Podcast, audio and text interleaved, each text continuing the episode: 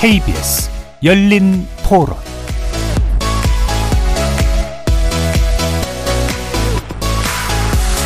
안녕하십니까. KBS 열린 토론 정준희입니다. 지금 현재로서는 뭐 한일 관계가 좋지는 않죠. 노력을 해야 되는데 일본 쪽에서 먼저 사죄하는 마음으로 가지고 오는 게 저는 맞다라고 생각을 하죠. 오히려 일본이 좀 한국하고 관계 개선을 위해서 더 노력을 해도 우리가 해줄까 말까 하는 것 같은데 그런 의지는 별로 없는 것 같고 한국을 좀 낮게 보는 마인드가 아직 있는 것 같아요. 아니 일본이랑 사이좋게 지내서 좋을 게 뭐가 있다고.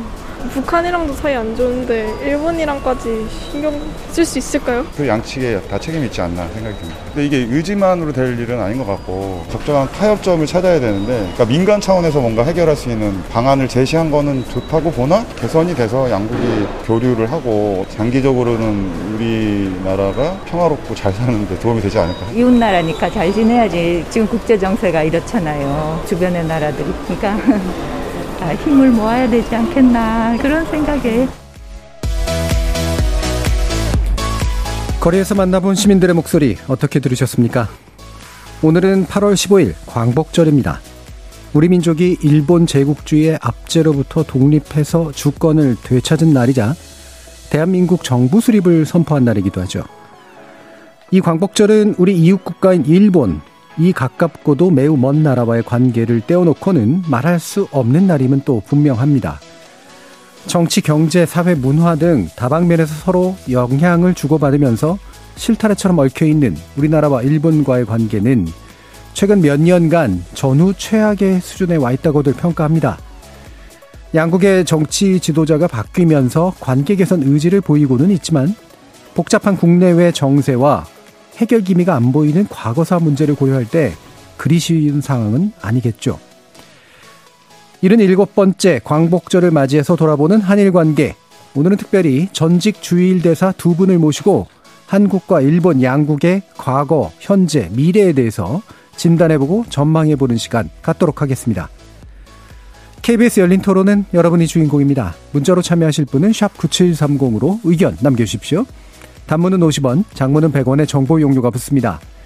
KBS 모바일 콩 그리고 유튜브를 통해서도 무료로 참여하실 수 있고요. 모바일 콩을 통해서는 보이는 라디오로도 만나실 수 있습니다. 시민 논객 여러분의 뜨거운 참여 기다리겠습니다. KBS 열린 토론 지금부터 출발합니다. 살아 있습니다. 토론이 살아 있습니다. 살아있는 토론, KBS 열린 토론. 토론은 라디오가 진짜입니다. 진짜 토론. KBS 열린 토론.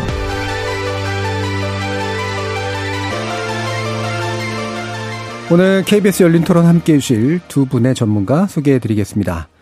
먼저 지난 이명박 정부에서 제19대 주일 대사를 지내신 분입니다. 신각수 전 대사 나오셨습니다. 예, 반갑습니다.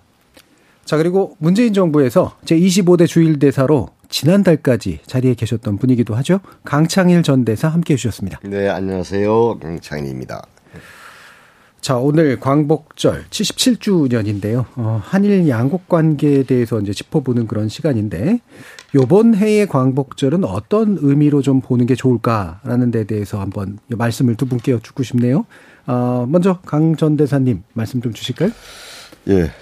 77, seven seven 아주 숫자가 좋군요. 예. 에, 한국과 일본 얘기하면 지금 한국에서는 새로운 에, 윤석열 정부가 탄생했고 일본은 이제 작년입니다만은 기시다 새 총리에 의해서 지도 체제가 이제 만들어졌어요. 네. 그리고 이제 한일 관계가 이제 정상화될 때가 됐어요. 그 사이들 이제 많이들 노력을 해서 많이 풀려 있고 실무적으로는 거의 돼 있거든요. 음. 이제 결단. 이 필요할 때가 아닌가 이렇게 저는 생각을 하고 있습니다. 그래서 오래 끌지 말고 어, 디테일한 부분에서 많은 차이가 있습니다만은 역지사지적 입장에서 금년도에는 좀 정상화됐으면 하는 바램이고 에, 뭐 이거야 뭐 이 정당을 떠나서 음. 이뭐 한 일본 문제 한일 문제에 대해서는 뭐 여야가 저는 없다고 생각을 하고 있습니다. 제가 한일 원연맹 회장도 오랫동안 했었습니다만은 그래서 여야가 힘을 합쳐서 에, 좀 문제를 풀었으면 좋겠다 이렇게 생각을 예. 하고 있습니다. 어, 겉보기엔 달리 그간 많은 실무적인 노력들이 좀 예, 있었던 것 있었습니다. 같네요. 그 예. 부분 아마 뒤에서 좀더 네. 자세히 들어보면 좋을 것 같습니다. 신각수 대사님은 어떠신가요?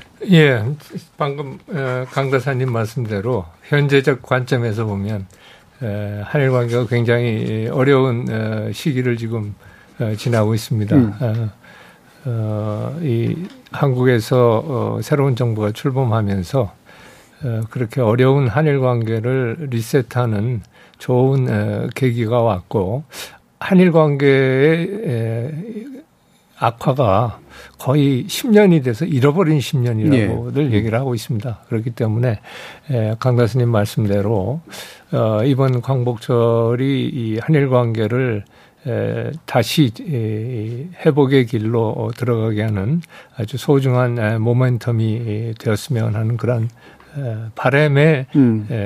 어, 광복절이 아닌가 이렇게 예, 생각을 그 합니다. 바람을 담아서 예. 오늘 광복절에 대해서 이제 얘기를 나누게 될 텐데요.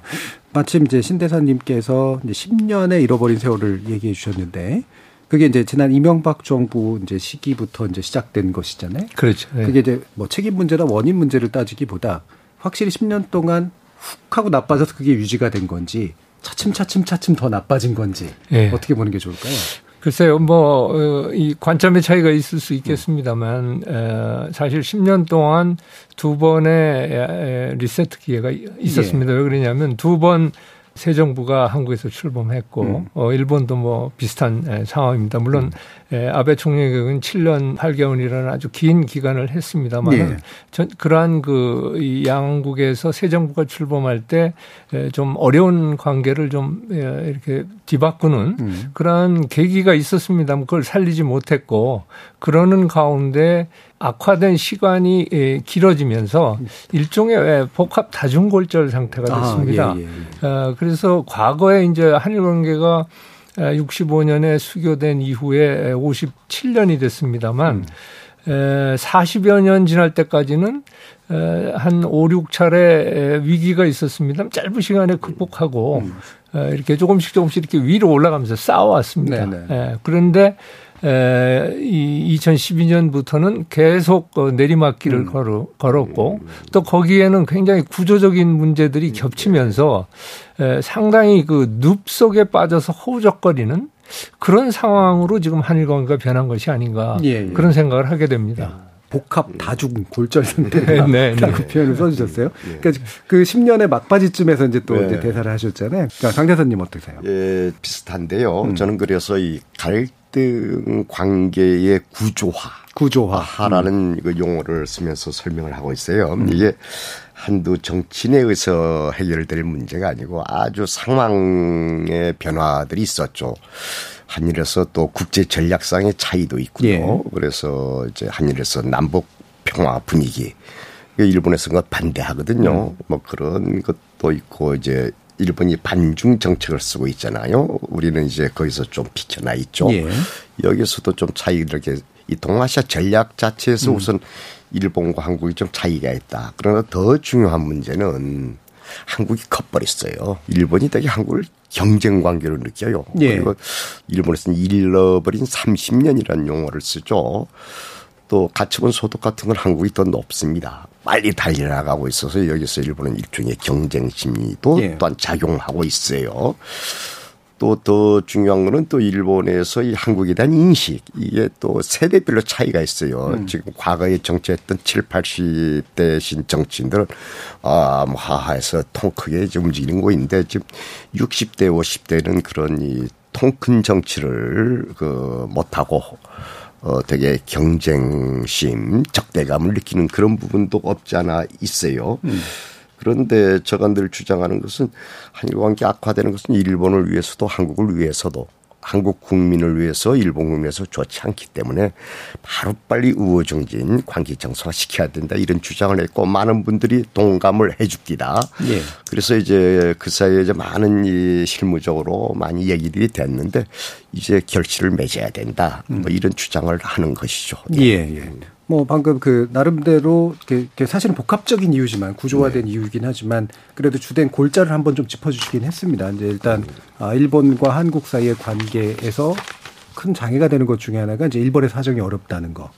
그렇죠. 그리고 그렇죠. 한국에 대해서 예전처럼 여유 있게 대해주기가 상당히 여유가 힘든 없어요. 상태라는 예. 거. 그래서 이제 예전에 경제 관계라든가 과거사 문제를 좀 분리하면서 뭔가 예, 통 크게 나아갔던 것들을 못 예. 하고 있다라고 하는 거 어떻게 생각하세요? 예. 그러니까 음. 기본적으로 음. 과거의 그 한일 관계의 위기는 과거사 문제에 이제 국한되었던 그래요. 데 반해서 음.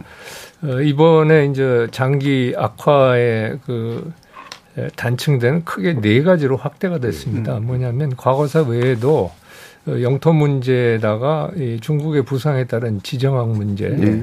예, 거기에다가 이제 이 관계가 악화되면서 국민 감정, 음. 어, 국민의 인식의 차이가 음. 굉장히 커졌습니다. 그렇죠. 예. 그게 결국은 어, 신뢰 자산의 이제 상, 상실이라는 음. 예, 그런 측면으로 이제 확대돼서 이 굉장히 이, 이 한일 간의 전선이 확대됐고 예. 그뒤 배경에서 아까 어, 우리 강 교사님도 말씀하셨듯이 한일 간의 경제 격차가 많이 줄었습니다. 음. 어, 지금 구매력 기준으로 1인당 소득은 이미 넘어선 지 예. 오래됐고요. 음.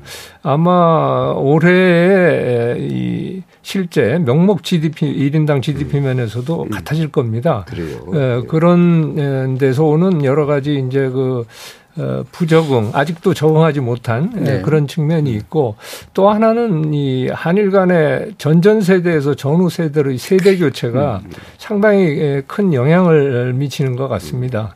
그리고 또 하나는 역시 아, 지난 정부 때 얘기입니다만 일종의 우리나라에서는 좌파 민족주의적인 성향이 있고 음. 일본에서는 우파 민족주의적인 음. 성향이 부딪히면서 이것이 역사 수정주의에 대한 반발로 인해서 우리나라에서는 반일, 예. 일본에서는 혐한 예, 예. 이렇게 해서 이제 부딪히는 거죠. 음. 이런 것들이 이게 서로 상승작용을 일으키면서 한일 관계를 굉장히 어렵게 하면서 어떤 현상이 나타났냐면 상호 경원 현상이 나타납니다. 음. 한국에서 어 우리 대외 정책상에 일본이 사라지고 일본의 대외 정책상에 한국이 사라지는 그런 현상이 벌어지다 보니까 사실 2020년대라는 거는 복합 대전환기이기 때문에 한국과 일본과 같이 가치가 어, 같은 아시아에서 지금 OECD 회원국은 한국과 일본밖에 없습니다. 네. 음. 그러니까 선진국이라는 얘기죠. 음. 이 선진국의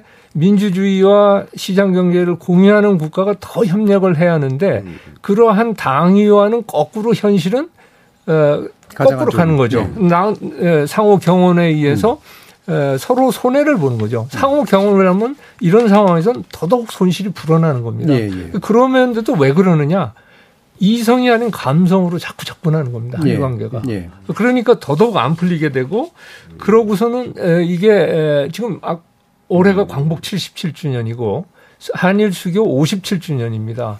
그러면 반세기가 지났고 그 광복으로부터 2차 세계대전이 끝나고서부터는 거의 이제 75년을 넘어서서 음. 이제 100년으로 이제 가고 있는데 그만큼 시간이 경과했음에도 불구하고 한일 관계가 오히려 거꾸로 자꾸 후퇴하는 이러한 아주 뭐라고 할까요? 이 굉장히 이 헝클어져 있고 그걸 풀기 어려운 그런 상황까지 온 음. 거죠 지금. 예. 네. 그 말씀 또 마침 주셔서 인식 격차라든가 이런 것에서 아까도 우리 그 시민들 이야기 들어보면 음. 아, 굳이 뭐 일본하고 잘 지낼 필요 있습니까? 예, 특히나 이제 자존심 굽혀가면서 잘 지낼 필요 네. 있습니까라는 인식이 굉장히 강하시잖아요. 네. 아마 일본도 아, 굳이 또 한국하고 뭐 그래요. 예, 잘 지낼 필요 뭐 있어라는 게 이제 있다 보면 그렇죠. 사실은 손해를 있어요. 보고 있는 건데 우리 그냥 서로 모른 척하는 게 그냥 차라리 네. 나 이런 상태로 지금 와 예. 있다는 말씀이시잖아요. 예. 실제로 그 우리가 그 이분들께 음. 사실 하는 관계가 나빴을 때 굉장히 안 좋은 것들이 많다라는 걸 어떻게 좀 설득할 수 있을까요? 저기 네. 우선은 한국하고 일본이 경제로 너무 얽혀 있어요. 예. 예. 오랜 역사를 음. 갖고 있죠. 자, 우선 지정학적으로도, 어, 뭐, 뭐, 천년, 이천년 계속되는 거예요. 가장 가까이 있는 나라 아닙니까? 음. 이제 중국이 큰 나라가 있고. 이게 쭉 역사적으로 쭉 그런 이 지정학적인 깊은 관계. 음. 또 이제 우리가 일제 시대 때 식민지 경험도 있고, 거기도 경제 문제가 되게 얽혀 있어요. 음. 그 다음에 기술 문제, 테크닉 문제도 그렇고, 다음에 이제 1965년 에, 국교 정상화 이후에는 우리가 종속 경제라고 얘기할 정도로 일본하고 한국 경제가 얽혀 있어요. 그래는 좀 상하적 관계. 그렇죠. 우리는 아주 그걸 잘해서 이제 협업 분업 체계로 이제 많이 발달시켜서 여기까지 올라왔지 않습니까? 이거는 우리가 인정해야 돼요. 음. 문재인 전 대통령도 지난번에 작년 3.1절 때 그런 발언을 했어요. 일본 덕분에 일본의 경제 협력으로 인해서 한국도 경제 성장을 할 수 있었다. 네. 이건 사실이에요. 이, 이거 이런 것까지 우리가 감정적으로 거부하면 하면 안 어렵고요. 그건 사실이고.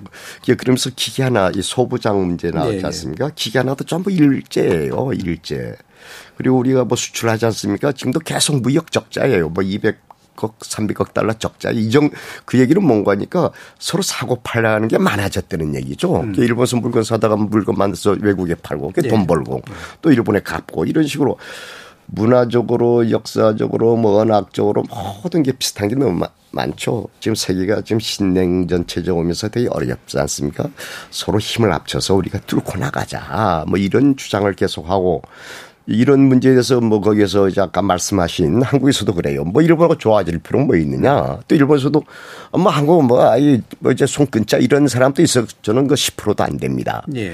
그 일본서도 그 뭐 반한 뭐 혐한 발언들을 하고 뭐 우익들이 있죠. 10%도 안 돼요. 근데 그 사람들이 조직된 힘을 갖고 있어 가지고 되게 정치인들이 어려워해요. 막 매일 사무실 앞에 가서 뭐 데모하고 하니까 귀찮기도 하고.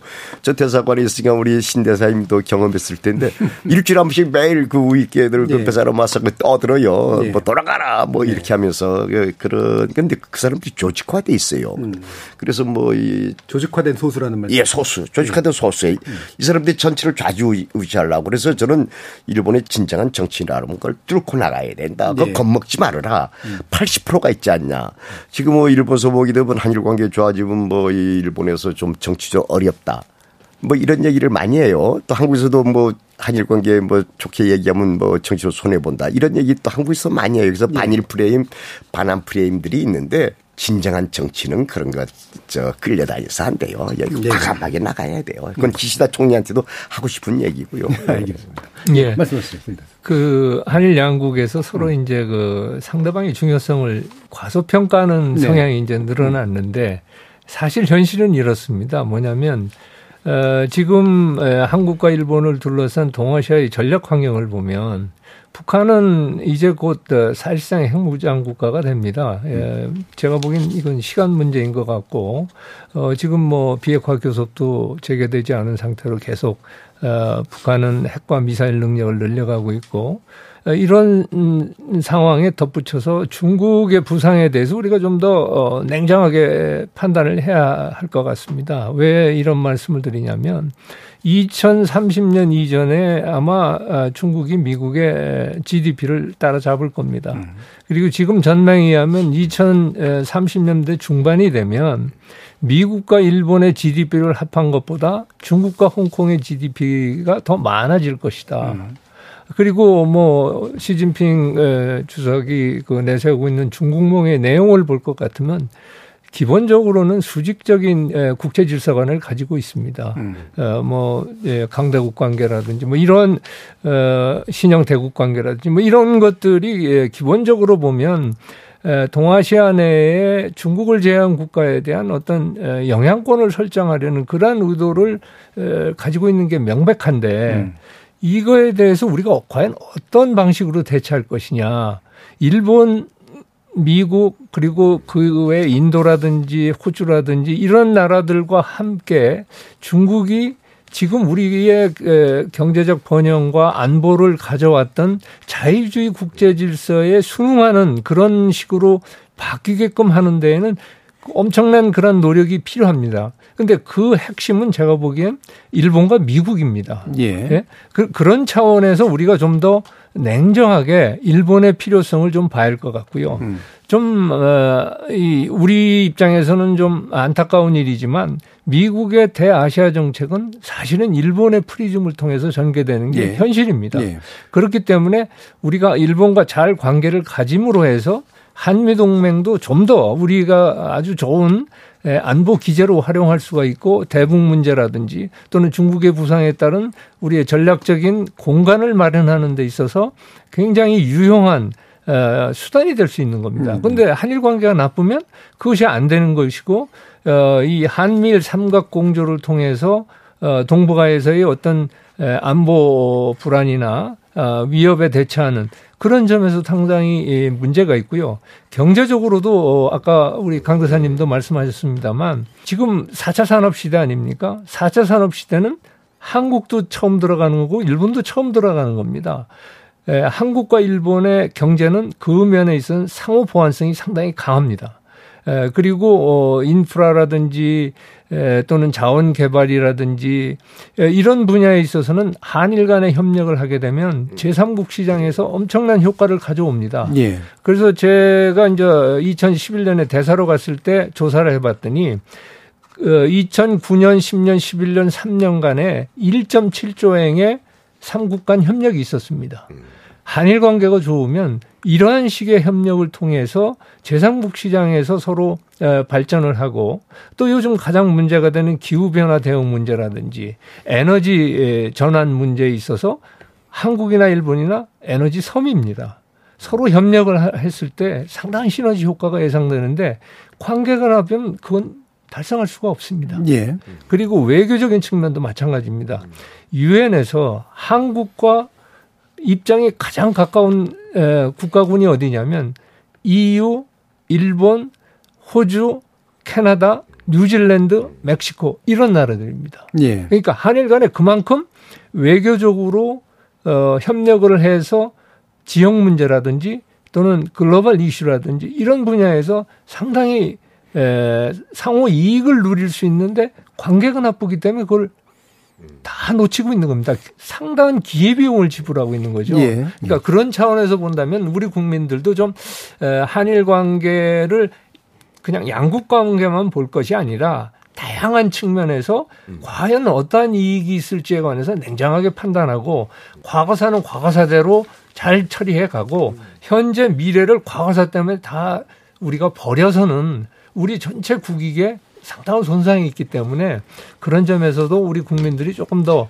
어, 관심을 가지고 지켜봐야 예. 할것 같습니다. 예. 그 지금 여러 가지 지적해 주신 그런 부분들 한일 관계가 좋아 좋아야 할 이유에 대해서 네. 네, 예를 들면 이제 뭐 기후 협약에 관련된 문제, 선진국으로서 일단 일정한 책무의 문제, 어 그 다음에 과거로부터 얽혀왔던 산업 구조, 그 다음에 앞 미래로 또 이제 재창조해 나가야 될 산업 구조상의 연관 관계 등등의 측면에서 한일 관계가 좋, 좋았을 때 훨씬 더 좋은 시너지 효과가 날 거다에 대해선 그렇게 전문가들에서는 뭐 그렇게 반대하지는 않을 것 같은데요. 예. 대신 이제 북중 문제와 이제 한미일 사이의 관계 문제 예. 이 부분에 있어서는 안보관도 좀 약간 다르고 국정세를 보는 눈도 좀 달라서 예. 혹시라도 다른 의견 예. 좀 있으십니까? 우선 말이죠. 에, 아까 신 대장님께서 말씀했었는데 일본은 벌써 세계 전략을 세웠어요. 예. 그게 인도 태평양 시대 뭐 이렇게 딱 제시를 해서 미국과 손잡아서 미국과 뭐 인도 뭐 호주 뭐 이런 데 다 해서 인도 태평양 시대 몇 년 됐죠. 이제 본격적으로 이제 시작이 됐어요. 한국은 이제 거기에 이렇게 워드 거기에 에, 안 들어간 부분도 있고 못 들어간 부분도 있고 그는 좀 이 좀 나중에 두고 봐야 되겠어요. 근데 이번에 윤석열 정부는 거기 들어가고 싶다는 입장은 표명했어요. 이제 후보 시절에 우선은 말이죠. 보게 되면 이제 일본은 아주 명확히 세워버렸어요. 친미 아주 명확해요. 예. 그러면서 반중. 근데 한국과의 관계는 반한이냐 아니냐 이게 확실히 정하지는 않았어요. 겉으로 보기에는 반한처럼 비치는데 일본에도 결코 도움이 안 되거든요. 예. 그래서 이제 한국 문제는 question mark예요. 그리고 일본이 반북 이렇게 예, 했죠. 예. 그러니까 이제 한국까지 하게 되면 일본은 전 그 주변 국가 전부 그렇죠. 반으로 미국 동북- 빼놓고는 동북아 다. 그런 거예요. 예. 뭐 저기 호주 이런 데 빼놓고는. 이게 우리도 이제는 신냉전 시대에 이 피동적으로 쫓아다닐 게 아니고 우리도 담대한 세계 전략을 세워야 되겠다 이런 생각을 하게 되죠. 중국하고는 말이죠. 우리가 반중 그는 저는 상책이 아니라고 봐요.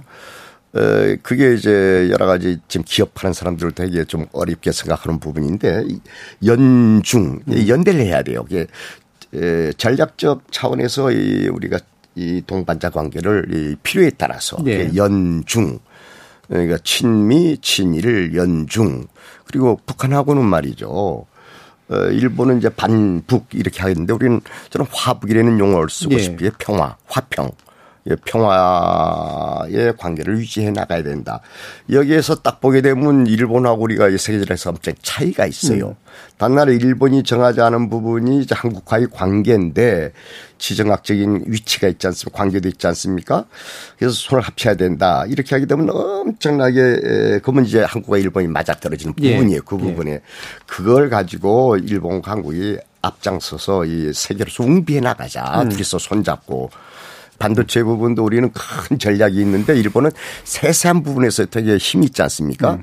예, 일본의 그 세세함과 한국의 큰 그 통큰 그이 융합력이란지 이런 거 합치게 되면 세계적으로 홍비할 수 있으니까 제발 이제 정치인들이 이제 한일 관계 악화시키지 마라. 뭐 저는 예. 그렇게 정치인들한테 얘기하는 거예요. 예. 경제적으로 엄청나게 할 수 있는 부분이 있거든요. 음. 예. 예, 알겠습니다. 두 분의 이제 견해가 상당 부분은 유사하면서도 이렇게 살짝 차이가 나는 부분이 있다면 적어도 이제 미국과 일본 간의 관계를 친하게 만드는 건 좋으나 중국과 이제 북한 문제를 대하는 데 있어서는 일본과 무조건적인 보조를 맞추기는 좀 어려운 측면들 그렇죠. 그 부분을 지적해 주신 거고 또 신대사님 쪽은 그래도 어, 이 자유민주주의 체제와 진영의 관점에서 봤을 때 거의 상당히 많은 영역에서 일본과 우리가 겹치기 때문에 그 관계를 유지해 나가서 더 필요하게 관계 개선을 해야 된다. 이렇게 일단 정리를 좀 해보도록 예, 하고요. 그래요, 예. 예, 이따가 이제 아마 2부 만미에서 아마 한일 관계를 어떤 시각에서 다시 개선해 나갈 것인가 이 부분은 좀 논의를 했으면 좋겠습니다. 제가 그 부, 어, 잠깐만 조금 네. 어, 더 어, 부가 설명을 드리면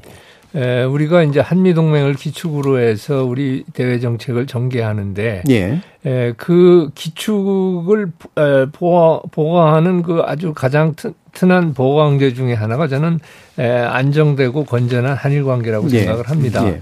에, 그렇다고 해서 우리가 중국과 뭐 관계를 에, 적대적이나 어떤 뭐 어, 반중이나 뭐 이런 관계로 가자는 것이 아니고 예, 예.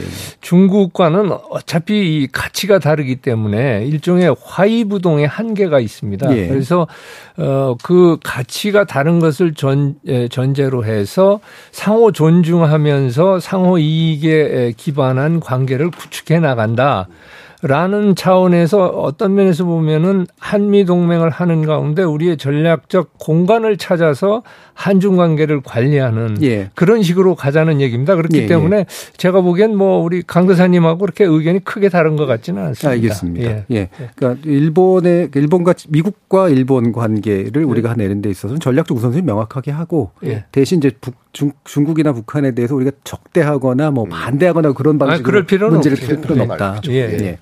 자, 그러면 아, 다시 또 이제 사실은 일부에서 얘기해야 될 굉장히 중요한 내용을 어, 지금 아직 못 다뤘는데요. 네. 네. 이 부분도 굉장히 길게 다뤄질 것 같은데 네. 네. 되도록이면 일단 압축하고 네. 2부에서 좀 더 한번 네. 연결해서 해보면 어떨까 싶은데요. 네. 사실 최근에 가장 큰 문제는 결국에는 어, 대법원 판결이죠. 음. 어, 강제징용 문제, 강제 동원 문제에 대해서 배상 판결, 일본 기업의 배상 판결이 난 이후로 이 부분에 대해서 이제 일본 정부가 상당히 이제 반발을 하면서 말로는 이제 그것에 의한 보복은 아니라고 했지만 이른바 소부장 산업에 연관된 예. 수출계 조치를 취하면서 이제 급속하게 경제 관계나 과거사 문제가 분리돼 있던 음. 게 하나의 문제로 돼버린 그래. 그런 그런 상황이죠. 예. 자, 이 부분에 뭐 다 어떻게 해서 이렇게 된 거다라고 얘기보다는 이게 정말 풀릴 가능성이 있는 부분인가. 음. 무엇부터 어떤 매듭부터 푸는 게 맞는 것인가에 예. 대해서 좀 얘기를 좀 들어볼게요. 예, 그렇죠. 우선은 뭐 제가 현장에서 음. 당신은 국회의원 할 때니까 현장에서 어, 뛰었었는데 2018년도 10월에 판결이 나고 그 음. 그 2019년도 일본에 왔다 갔다 하면서 그거 막아보려고 했었어요. 7월, 8월에. 에, 그래서 저는 그때도 늘 얘기했던 게 이건 치킨 게임이다. 물건 사는 사람 있으면 파는 사람도 있을 거 아니냐. 그러니까 한국이 덜 손해 좀 많이 봤을 거예요. 근데 일본도 엄청나게 손해 봤어요. 네. 그런데 그때 자민당 의원들 또 거의 대부분 만났던 사람이 반대를 했어요. 음, 그, 아, 이거, 예, 예, 그, 어려 그렇게 하면 안 된다 이런 입장이었고 근데 어떤 아베 정권에서 그거에 대한 뭐 보복적 성격인지 뭔지 그냥 딱 했어요. 그 전에 그 뭐 대법원 판결 그 났었을 때에 뭐 여러 가지 그 와중에 10월, 11월, 12월 아주 힘들었습니다. 초계기가 뜨고 막 예, 예. 사건들이 많았죠. 예. 그래서 줄기에 단행돼서 하는데 그다음에 지금 남은 거는 껍데기만 남았어요. 솔직히 얘기해서. 네. 저뭐 별로 우리는 대기업이 좀 손해 봤어요. 음. 예, 그저 반도체 만드는 게 대기업이니까. 일본은 중소기업. 그렇죠. 요 소부장은 중소기업에서 주로 하거든요. 거기서 엄청난 손해를 받고 또 하나 우리는 손해를 많이 받는데 본 대신에 이제 수입 다변화 네. 그리고 수입 대체도 예, 있고. 대체이기도 있고 또 이 스스로 우리가 그 공장들 만들어서 예, 했던 부분이 있죠. 이제 그러다 보니까 이제 몇 년 지나다 보니까 껍데기만 남았다. 이것은 이제 일본도 전부 인정을 하고 일본 정부도 저는 인정하고 그래서 하시라도 전체적인 분위기만 좋아지면 하시라도 풀릴 수 있는 구조가 되어 있어요. 현재. 그래서 빨리 그 풀자. 아, 이건 우리도 계속 손해봐서 그래요. 예, 예. 일본도 손해인데 우리도 계속 손해봐서 그래요. 그래서 빨리 풀자 뭐 이런 예, 얘기죠. 그러니까 둘 다 손해 본 건 맞고, 근데 그 조치로 일본이 또 의도한 성과를 얻지 못한 것도 이제 맞은. 다시 말해. 무릎 꿇릴 수 없었던 예. 이런 상황이기 때문에 사실 껍데기라는 건 따라서 이제 그 수단은 이제 사실 의미 없는 수단이다. 의미 없어요. 예, 예. 이런 말씀이신 것 같아요. 예, 신대로. 그 강제동 문제가 이제 결정적으로 그렇게 악화된 계기는 말씀하신 대로 어, 통상 규제 조치를 어, 2019년 7월에 이제 예. 도입하면서 그게 됐는데 이게 그 문제였던 건 뭐냐면 어, 그 동안에는 한일 관계가 아무리 나빠지더라도 경제는 안 건드렸어요. 마지노선이 예. 있었죠. 예, 정경분리의 그, 어, 그것이 보이지 않는 금기로서 서로 자제해 왔는데 이제 그게 풀린 거죠. 네. 그만큼 한일 관계가 나빠진 겁니다. 그리고 소부장이라는 것은 에, 부품의 경우에는 우리가 상당히 이제 많이 에, 일본 의존도를 극복했는데 네. 잘 아시다시피 소재나 장치는 그렇게 에, 단기간 되지가 않습니다. 에, 그리고 실제로 강 대사님 말씀대로 에, 이게 기업하는 사람들 입장에서는 장사하는 게 중요한 거 아닙니까? 그러니까 그 어떤 에, 통상 규제 조치가 나오면 그거를 우회하는 조치들을 다 취해서 한 시간이 조금 지나면 다 그건 해결이 됩니다. 그런데 이제 그거로 인해서 남긴 어떤 신뢰의 상실, 그렇죠. 그리고 응어리 이런 것들이 이제 한일 관계에 굉장히 이 가시처럼 남아 있는 겁니다. 그래서 저는 어, 하루 빨리 그 통상 규제 그거에 따라서 우리가 또 지소미아 저- 정지 조치를 지금 예. 취해 놓고 있는데 이런 것들을 빨리 에, 정상으로 복구하는 것이 이제 급선무고 다만 이러기 위해서는 지금 일본이 가장 문제로 생각하는 것이 이 지금 대법원 판결만 남아 있는 어, 이 강제동원에서 패소한 일본 기업의. 자, 어, 재산 현금화 예. 어, 조치입니다. 그래서 사실은 뭐 특정 시점을 얘기할 수는 없지만 상당히 얼마 시간이 남지 않았다는 것은 분명한 사실이거든요. 그렇기 때문에 저는 에, 우선 에, 한일 에, 한국 정부가 현금화를 에, 이 피해자들로 하여금 에, 일종의 동결 비슷한 조치를 취해서 한일 관계 이게 이제 현금화 돼 버리면 되돌아올 수 없는 길을 가는 거거든요. 예, 예. 그러니까 우선 그걸 한 다음에 이제 해법을 가지고 어, 정부가 어, 피해자, 피해 지원자, 어, 지원단체 또 그리고 국회를 통해서 어, 하나의 해결안을 좀 만들고 그걸 가지고 어 일본과 협의해서 일본도 어그 그 같이 동참해서 그거를 에, 국회에서 여야 합의로 어, 특별 입법을 해서 예. 이게 왜 그러냐면 대법원 판결이 있기 때문에 그렇죠. 특별 입법이 필요합니다. 예. 그래서 과거에 문희상 음, 어, 국회의장의 제안과 같은 그 유사한 제안을 통해서 어, 이 문제를 한일 간의 협력으로 해결하는 것이 저는 관건이라고 봅니다. 예. 예, 이거는 그냥 뭐 한국 정부가 해야 한다, 뭐 일본 정부가 해야 한다. 이것은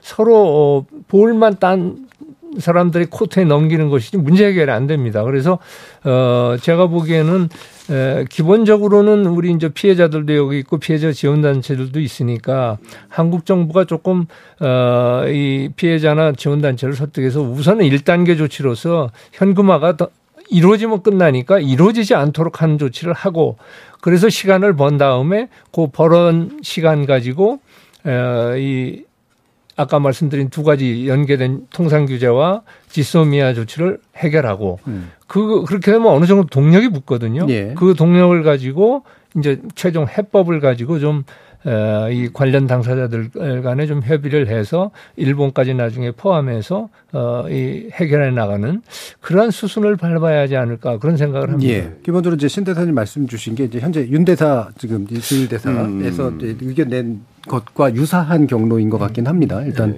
동결 조치를 먼저 취하고 시간을 벌어서 피의자의 동의와 상, 상호적인 어떤 조치를 얻어낸 다음에 결국 문제를 해결하는 쪽으로 가자 쪽이신데요. 어, 어떠십니까? 예, 우선은 뭐 이 자리에서 이 우리가 이 사인의 입장에서 여기 참여했기 때문에 예, 예. 에, 그런 얘기 충분히 나올 수 있어요. 음.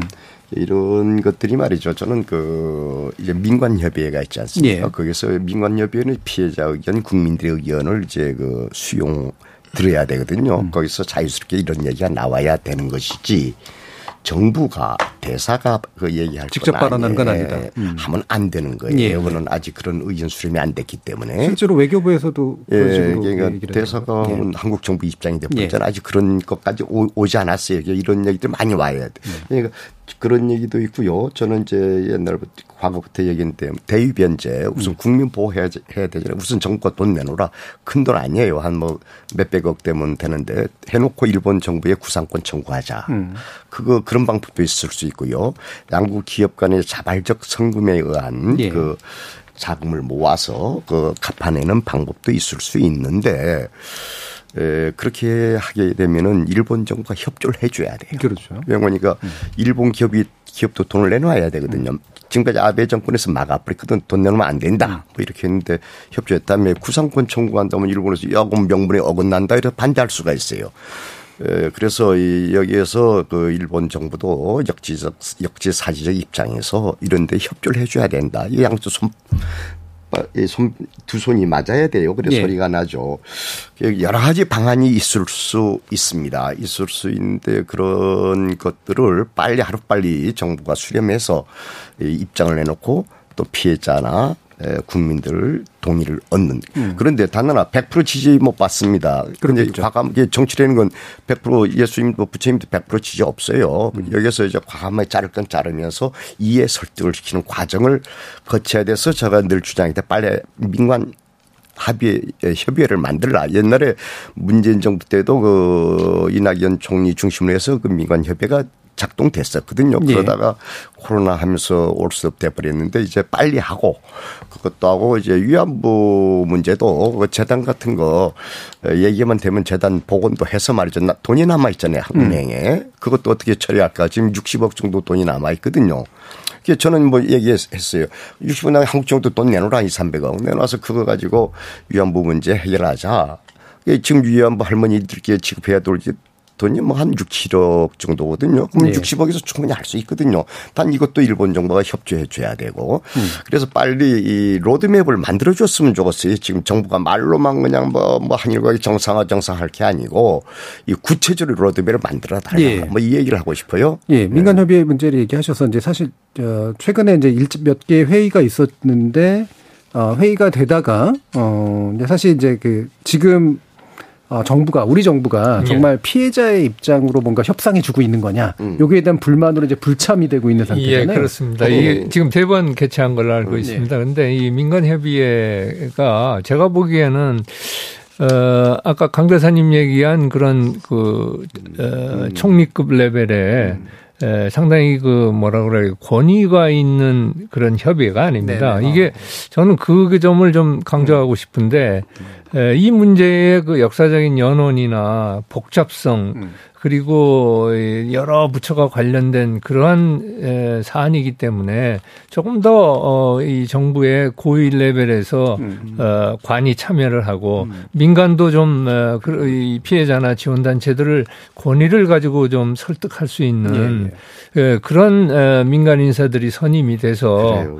어, 그 진정성을 가지고 대화와 소통이 이루어지지 않으면 어, 전혀 저는 진전이 없, 없다고 생각을 합니다. 예. 그리고 강 대사님 말씀대로 어, 중요한 것은 로드맵입니다. 이게 왜 그러냐면 어, 이 문제가 딱 하나만 있는 것이 아니고 또 이 문제 자체도 복잡할 뿐더러 군대 위안부 문제도 있고 아까 얘기한 뭐 저 통상 규제, 그렇죠. 지소미아 예. 음. 이런 문제들이 다 이게 얽혀, 예, 얽혀 있기 때문에 저는 어, 그 그런 차원에서 좀 구체적인 행동에 바탕을 둔 로드맵을 만들어서 그걸 가지고 어, 피해자를 설득하고 어, 그 내용 가운데 피해자들이 원하는 보상과 이, 이 사죄 예, 음. 그리고 제가 보기엔 제, 사실 거기에 좀 빠졌다고 생각을 합니다만 음.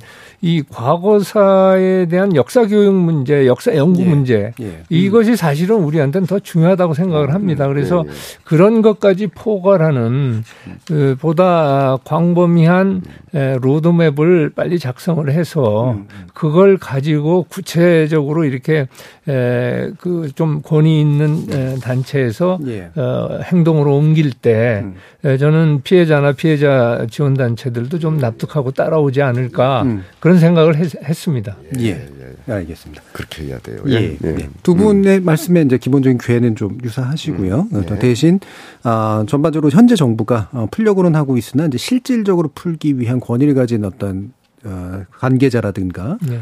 당사자의 만남 이런 데서 좀 부족한 부분들 좀 음, 로드맵에서 이제 결핍된 예. 부분. 아, 그러니까 예. 그 무슨 상생 내기 위해서 말이죠. 그 뭐 하는 흉내 내기 위해서는 것처럼밖에 안 보이고 또 들러리 살아 피해자 단체 사람들 만나봤더니 뭐 그냥 뭐 일방적으로 통고해서 뭐 음. 우리가 들러리 서는 거냐 그래서 뭐 나왔다는 얘기를 들었었는데 좀 진정성 가지고 여기에서 시간 많이 안 걸려요. 안 걸릴 수도 있어요. 예.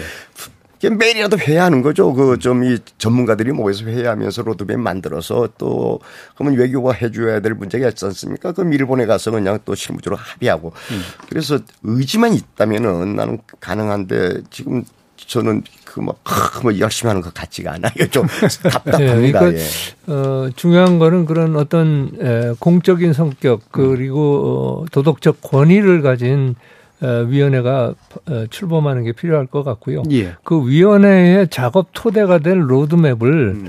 어, 외교부가 좀 음. 주, 주도해서 좀 그걸 작성해서 음. 어, 그렇게 해서 나간다 그러면 제가 보기엔 아주 집중적으로 예, 예. 어, 이 대화와 소통을 한다 그러면 음. 그 가운데서 어, 제일 중요한 건 신뢰입니다. 예. 피해자나 피해자 지원단체들이 정부를 신뢰하지 않으면 백약이 무효입니다. 음. 그리고 됐다 할지라도 그게 이행이 안 됩니다. 예. 예. 알겠습니다. 자, 부족한 아마 굉장히 중요한 두 가지 예, 문제. 예. 왜 한일 관계가 악화되어 왔는가라는 부분과 그것에 굉장히 중요한 어떤 계기나 어, 증상을 보여주고 있는 이 아, 강제 동원 배상 문제를 어떻게 또 해결해야 될 것인가 두 분의 말씀을 좀 들어봤고요. 여기서 일단 일부 정리하고 이어지는 2부에서는 어, 새로 이제 지도부가 교체된 어, 일본 정치와 한국 정치에 대해서 어떻게 좀 더 접근하면서 이해할 것인가의 문제를 좀 다뤄보도록 하겠습니다.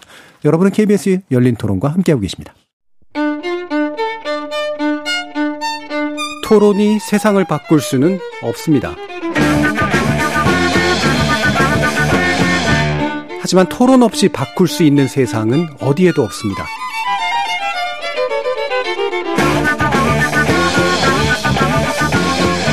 세상의 선한 변화를 갈망하는 당신. 정답이 아니라 질문의 힘을 믿는 당신. 우리 KBS 열린 토론에서 만납시다.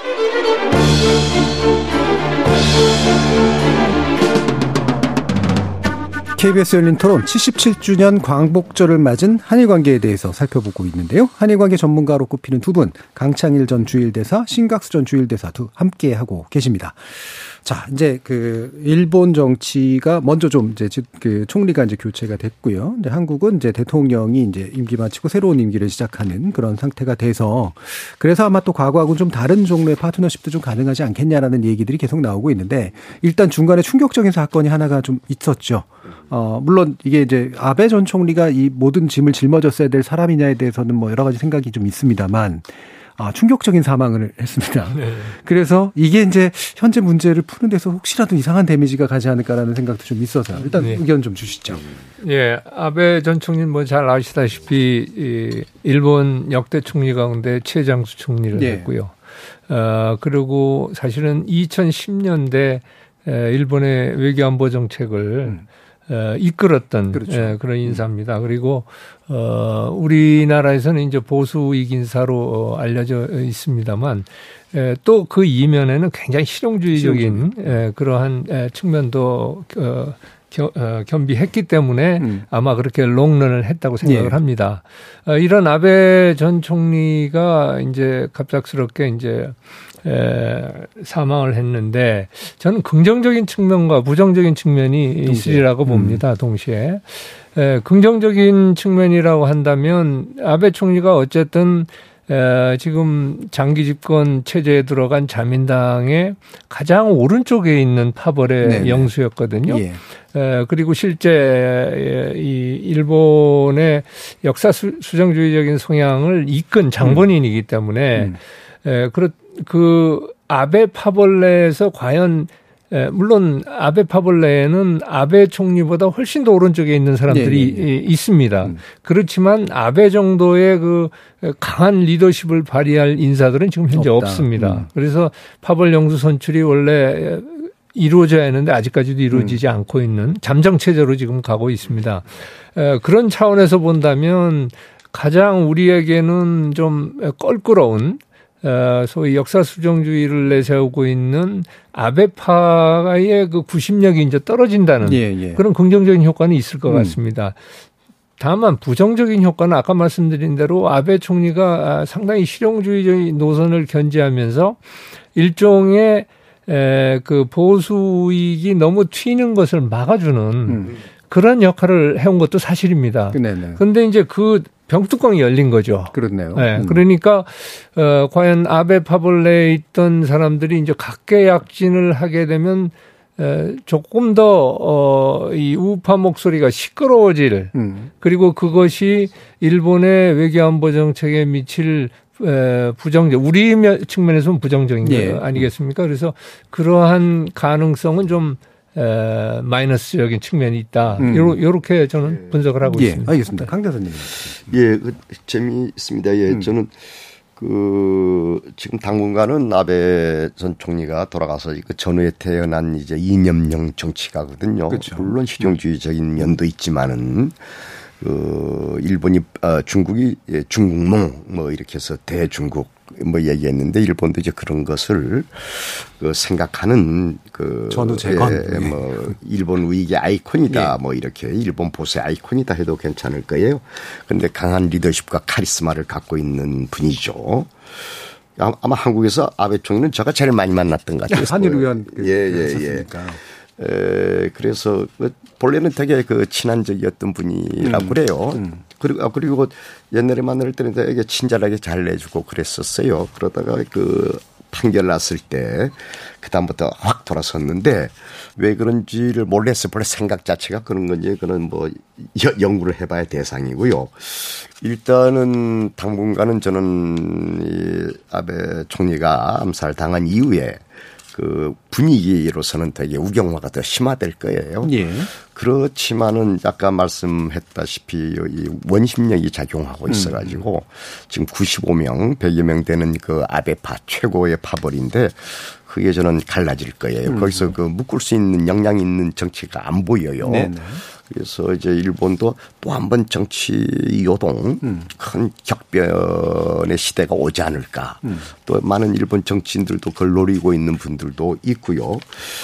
그리고 장기적으로 보게 되면은 장기적으로 보면은 이제 저는 한일 관계에 좀 긍정적인 신호가 음. 많지 않느냐. 이렇게 하고 자꾸 뭐 기시다 총리가 뭐 헌법 평화법이니 뭐니 음. 얘기해서 계승한다 하는데 기시다도 그렇게 만만한 총리가 아닙니다. 그 예. 자기네람도 뜻이 있고 그건 음. 되게 실용적이주의적이에요. 음. 원래 그 파벌이 경제 중심주의, 실용주의라고 얘기할 수가 있어요. 리베랄이 많죠. 그 파벌에 기시다 파벌에. 에, 그래서 이제는 슬슬 아베의 그늘에서 벗어나서 자기 목소리를 내지 않느냐. 근데 이번 또 참여인에서 대승했거든요. 예. 그래서 슬슬 자기 목소리를 너무 또이 장기 집권의 조건을 갖춰놨어요. 이랬을 때 저는 이 기시다 새로운 기시다 정부에 대해서 기대를 많이 하고 평화법 문제는 우리가 여기서 간단히 뭐 이따 이 다음에 또 음. 주제가 있겠죠. 그는 나중에 말씀드리고 하시죠. 예, 예. 예. 그 말씀 이제 그래서 기시다 총리 얘기를 해주셔서 이제 예전에 저이 토론 이제 바로 이제 그 암사 사건 있고 난 다음에 이제 바로 분석하는 토론을 했을 때는 어 아베 그 전 총리의 이제 그 사망이 어떤 면에서 후원자가 이제 사라진 상태를 만들기 때문에 그래서 현재 기사 총리에게 상당한 부담을 줄 수 있다. 또한 동시에 이제 말씀처럼 이제 야망인도 있는 인물이라 네. 자기 나름의 체제를 아마 구축해 가는 가능성도 결코 낮지 않다. 네. 이런 얘기를 많이 하더라고요. 네. 이런 부분 어떻게 생각하세요? 저도 음. 그런 음. 분석에 음. 동감하는 바가 큽니다. 왜, 음. 왜 그런 말씀을 드리냐면 에, 앞으로 3년간 음. 에, 이제 큰 선거가 그렇죠. 없습니다. 네. 참여 선거를 승리함으로 해서 에, 그리고 사실은 아베 총리가 어, 있으면서 어, 상당히 그 후견 정치 비슷한 음. 에, 그런 색채를 띄었었습니다만 일단 아베 총리가 이제 사라, 무대에서 사라지면서 이제 정말로 기시다 총리의 역량을 음. 선보일 기획이기 때문에 그거는 기시다 총리가 얼마만큼 어, 이 파벌들 간의 그거를 합종 연행을 잘 컨트롤 해가면서 어, 자기 그 기시다 총리의 색깔을 낼 수 있을지 음. 그건 정치적 역량에 달린 그렇겠죠. 것 같습니다. 다만 어, 그런 후견인이 계속 있는 것보다는 후견인이 예, 없어졌기 때문에 기회가 생긴 그러니까요. 그런 측면이 저는 더 강하다고 봅니다. 음. 그래서 어, 좀 앞으로 지켜봐야 할 것 같고요. 어, 이제 가장 큰 문제는 그런 것 같습니다. 이 예, 대부분의 지금 선진국들이 예, 경제적으로 어렵고 어, 또 사회적으로 좀 혼란하고 그렇죠. 또 팬데믹이 아직 그 진정이 안 되고 어, 그러면서 미중 간의 격돌은 심화되고 음.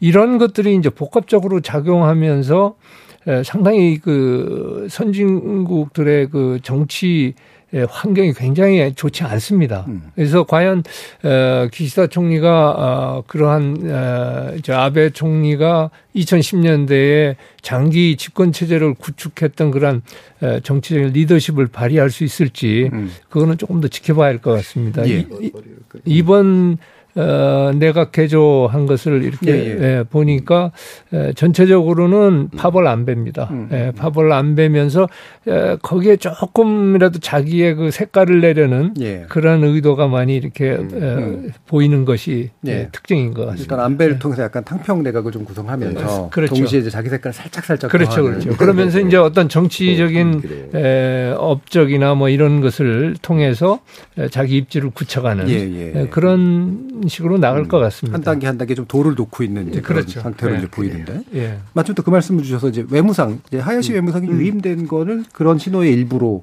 예. 볼수 있을까 모르겠네요. 그 본래 그 친중 친한 인사예요. 음. 그 아직까지는 역시 그 여러 가지 일본 정치 전체 구도 속에서 하니까 이 별로 움직이지를 못해서 예, 그 예. 과거 똑같은 입장을 계속 하는데 조금 좀 다른 게 있어요. 네, 네. 그, 그리고 또 여기 와서 되게 지난번 취임식 때 되게 망신당한 부분이 있는데 그것도 음. 별로 이제 문제화 시키지 않아서 잘 이끌어 나가고 있고 많은 사람들이 기대를 하고 있어요. 근데 지금 그 같은 기시다파거든요. 예.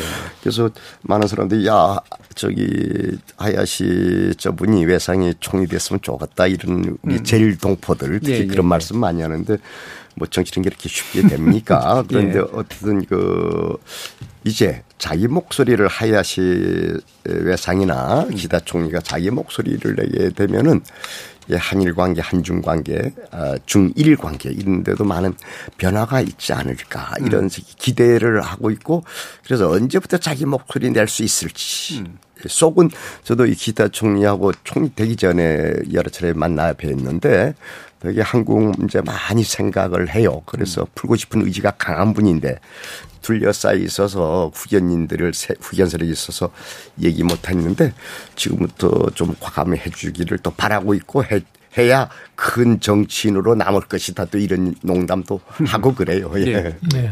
하야시 대신은 아까 우리 강 대사님도 네. 말씀을 하셨습니다만 에, 이 한일 간의 젊은 의원들 간의 정기 교류가 있었습니다. 맞아요. 거기에 좌장 역할을 어. 하야시 대신 했었습니다. 예, 맞습니다. 아, 그러니까 뭐 전에 지, 음. 남경필 경기도지사라든지 원희룡, 예, 원희룡, 나경원 의원 이런 분들하고 이제 교류를 했었어요. 맞아요. 그래서 아, 한국에 대해 관심도 많고 또 중국에 대해서도 좀 음. 상당히 배려하는 음.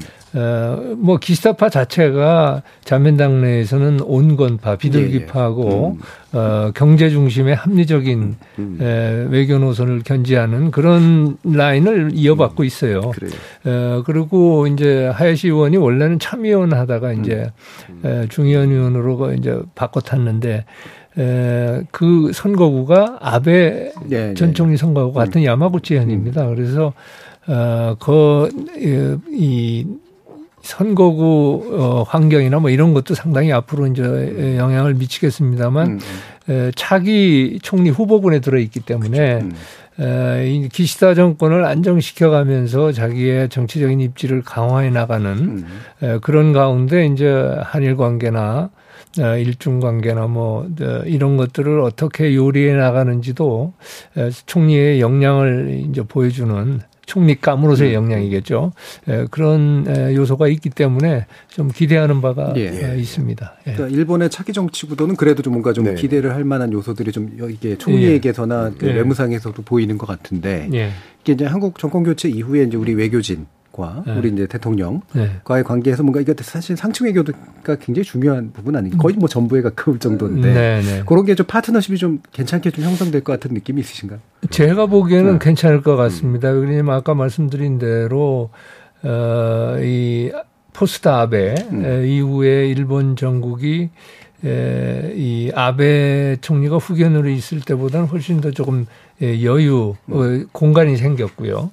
아, 한국에서는 기본적으로 어, 윤석열 신정부가 어, 한미동맹을 기축으로 한일 관계를 회복시켜서 어, 그것으로 우리의 전체적인 외교 안보 정책을 펼쳐나가겠다는 그런 입장을 취하고 있기 때문에 사실 분위기는 많이 좋아졌습니다. 예, 노선상에. 아, 음. 예, 근데 음. 이제 다만 아, 아까도 이제 예, 예, 예. 일부에서 다뤘듯이 에, 현안 문제를 에, 어떻게 그렇죠. 에, 이걸 잘 해결하고 넘어가느냐. 음. 그 디테일의 악마를 어떻게 음. 음. 해결하느냐 여기에 관건이 있는 것 같습니다. 음. 예. 그래요. 그, 이, 이, 저 뭡니까. 이 화려한 잔치에 먹을 게 없, 없다고 그 아주 이 말의 성찬 그 아주 분위기 좋습니다. 그런데 이렇게 봤더니 그 디테일한 부분을 다룰 수 있는 전문가들이 별로 안 보여요. 예. 새 정부 속에. 음. 에, 주로 이제 미국 동부 그분들이 많이 들어가 있고 예. 또 우리 윤석열 대통령께서는 뭐 검사 생활을 오래 했기 때문에 일본 문제에 굳이 현안 잘 모를 거예요. 예. 잘 모르죠. 그냥 정상화 시켜야 된다. 뭐 이거 이거야 뭐 대한민국 국민 모두가 많이 생각하는 부분인데 그거는 좋은데 디테일한 부분에서 전문가들이 별로 안 보여서 걱정이 음. 앞섭니다. 그래서 저는 오히려 저는 에, 민주당 당원이기 때문에 그 하기 예. 어려운데 우리 신각수 대사님은 홀가분하잖아요. 좀 아니 이런 전문가들 예. 의견을 좀 이, 예, 예. 공부해야 돼요. 예. 이게 외교 문제 간단한 게 예. 아니잖아요. 공부해야 되고 별로 안 보여서 그래요. 그뭐 음. 뭐 한두 사람 가지고 될 문제도 아니거든요. 많은 또 의견이 다르잖아요. 그래서 좀 이제는 디테일한 부분을 보충할 수 있는 음. 많은 분들의 의견을 들으십사 이런 식으로 이 윤석열 대통령에게 건의하고 싶은 음. 부분이고 아마 이 방송하니까 들을는지 몰라요. 그래서 제발 그 내 말처럼 예. 그 저기 말로만 하지 말고 좀 예. 제발 진지하게 좀 해주십사. 알겠습니다. 뭐 이렇게 얘기하고 오늘 싶어요. 강 대사님께서 신 대사님을 계속적으로 추천을 하고 계시는 네. 그런 분위기인데 홀가분하잖아요. 뭐 실제로 당원도 아니고 뭐 이당도 당도 없고니까. 예. 네. 그리고 아무래도 이제 한일 관계에서 여러 가지 구체적인 경험과 또 식견을 예. 또 가지고 계신 분이기 때문에 실제로 이제 좋은 요소의 전문가 또는 예. 이제 자문력으로 충분히 어, 의견을 주실 수 있을 것 같은데 그래서 이게 마무리하기 전에 마지막 좀 난감한 문제에 대한 자문을 구하겠습니다. 예. 아까 이제 강 대사님께서 잠깐 언급을 주셨습니다만 일반적으로 한국에 알려진 바로는 기시다 총리가 아베 유산을 승계하려고 할 수밖에 없고 그 중에 하나가 바로 이 평화헌법 개정 문제다. 음, 이 부분에 있어서는 결코 이제 이그 일본식의 우파의 어떤 흐름들을 막을 수는 없을 것이다. 이런 견해들이 많단 말이에요. 음, 어떻게 예. 판단하세요? 음. 글쎄요, 이 일본의 그 어, 평화헌법 개정 문제는 결국 그 이제 제 구조의 예. 에, 자위권 문제죠. 그리고 이제 자위대를 어, 이제 군대로 음. 인정하는 그 두 가지 문제가 이제 가장 핵심입니다만은 헌법 개정 요건 가운데 제가 보기에는 에, 중의원 참여한 3분의 2 선은 에, 확보된 지 오래됐습니다. 음. 에, 다만 에, 이 실제 행동으로 못 나가는 것은 결국 국민들의 그렇죠. 평화헌법 음. 속에서 이제 양성된 그렇죠. 정서, 어, 결국 과반수를 얻어야 하는데 음. 그게 확실치가 않습니다. 지금도 여론조사를 하면, 어, 우크라이나 사태 이전에는 전혀 과반수를 못 넘었는데 네네. 우크라이나 사태 이후에 보면은 좀 보수 매체에서 조사한 거는 어, 개정을 찬성하고 음. 어, 좀 진보 매체에서 어, 조사한 거는 예, 과반수가 간당간당. 예, 예. 예, 그런 정도로 이제 소위 추가 여론이 아까 바뀌긴 아, 그 개정의 방향으로 지금 움직이고 있습니다. 그런데 음, 네. 이제 우리가 주시해야 할 것은 사실은 이미 안보법제를 재정비했습니다. 음. 그리고 어, 일미 방위 가이드라인도 개정을 했고 어 그리고 사실 뭐 자위대는 이미 군대입니다. 그렇죠. 명칭을 예, 헌법상 그런 정, 정통성, 정당성을 부여하는 문제인 것 같습니다만은 에, 그런 에, 차원에서 본다면 어떤 현실을 인정하는 에, 그런 방향이 이 헌법 개정이 아닌가.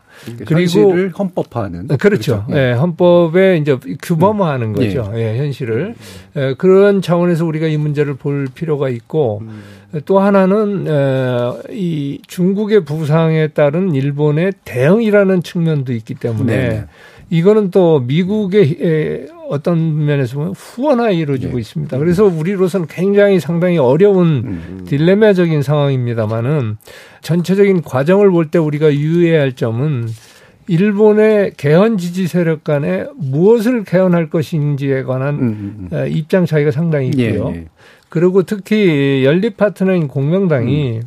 에, 조금 어, 최근에 이제 입장이 조금 자민당 쪽으로 왔다고 합니다만 음. 아직까지 확실치 않습니다. 그래서 그런 점을 봐야 할 것 같고 일본 여론이라는 것도 제가 보기에는 음. 그렇게 쉽게 바뀔지 그거는 이제 조금 더 그렇죠. 우리가 봐야 할 것 같고 그렇기 때문에 조금 시간적인 우리가 생각하는 것처럼 그렇게 음. 빠른 템포로 어, 개헌이 이루어질 것 같지는 않습니다. 예. 다만 개헌은 올 것이다라는 걸 음. 전제로 우리가 음, 거기에 대해서 대응을 하고 아, 준비를 하고 대응을 해야지 않을까 그런 음. 생각을 합니다. 그리고 예, 네. 국제 정세상 그리고 네. 현실에 이미 전개되어 있는 내용상 네. 규범화시키는 과정은 언젠간 올 텐데. 네, 옵니다. 예.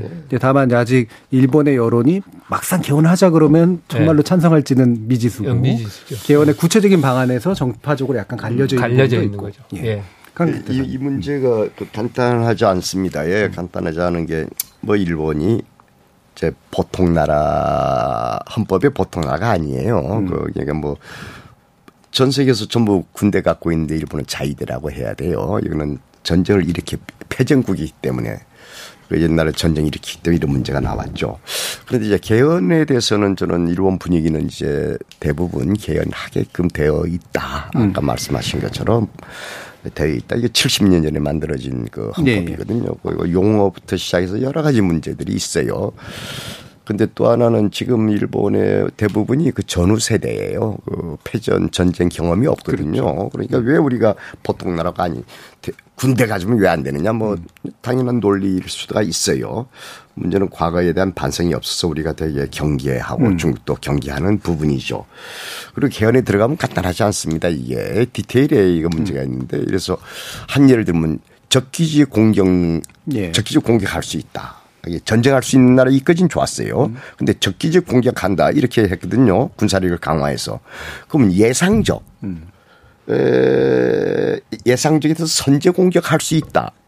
이렇게까지 되면은 이제 문제가 심각해질 거예요. 예, 사실상 민, 예. 공격에 준하는 일이죠. 그죠, 그죠. 네. 그 예상, 그러니까 만일에 북한이 예상 언젠가 우리 칠지 모르니까 미리 가서 쳐버리자. 음. 그러면 일본 국민은 그 찬성하지 않을 거예요. 예. 뭐 공명당도 얘기 나오는데 국민도 찬성하지 않고 많은 사람들이 그거는 우리가 공격 받았을 때 우리가 칠수 네. 있다. 이것까지는 대부분 이해 되는데 음. 먼저 선제 공격한다 뭐 이런 부분에서는 간단하지 않아서 그 헌법 고칠 때 엄청나게 이 말들이 막 한국도 마찬가지예요. 예. 그래서 한국도 우리 저 제가 헌법 제정 뒤에 갔는데 예, 예.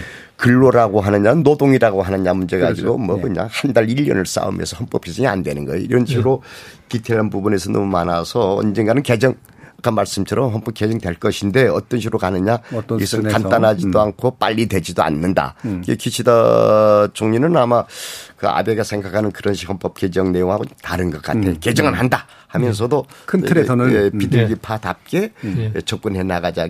여기서 요즘 한 건 딱그 이 적기지 공격 능력 요 정도만 내놨어요. 근데 적기지 공격이 여러, 여러 가지 내용을 함의하고 있기 때문에 간단하지 않다 이렇게 말씀드리고 싶습니다. 예. 알겠습니다.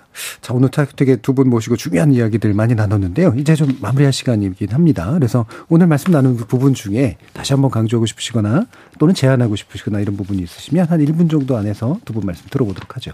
이번에는 강 의원님, 아, 강 대사님부터 들어보죠. 에, 아까도 말씀드렸습니다만은 우리도 이 담대한 세계 전략을 갖고 있어야 된다. 이게 어떤 식으로 갈 것이냐 이 문제에서 많은 논의를 거쳐야죠. 이게 저 개인적으로는 미국과 일본 중심의 에, 세계 전략 속에 에, 모든 분야에서 같이 협조를 해야 된다. 근데 중국하고는 연중이라는 용어를 썼는데 에, 제한적이고 필요에 따라서 에, 선택적 이 연대를 해야 된다. 중국과 특히 경제 문제는 예. 해야 된다.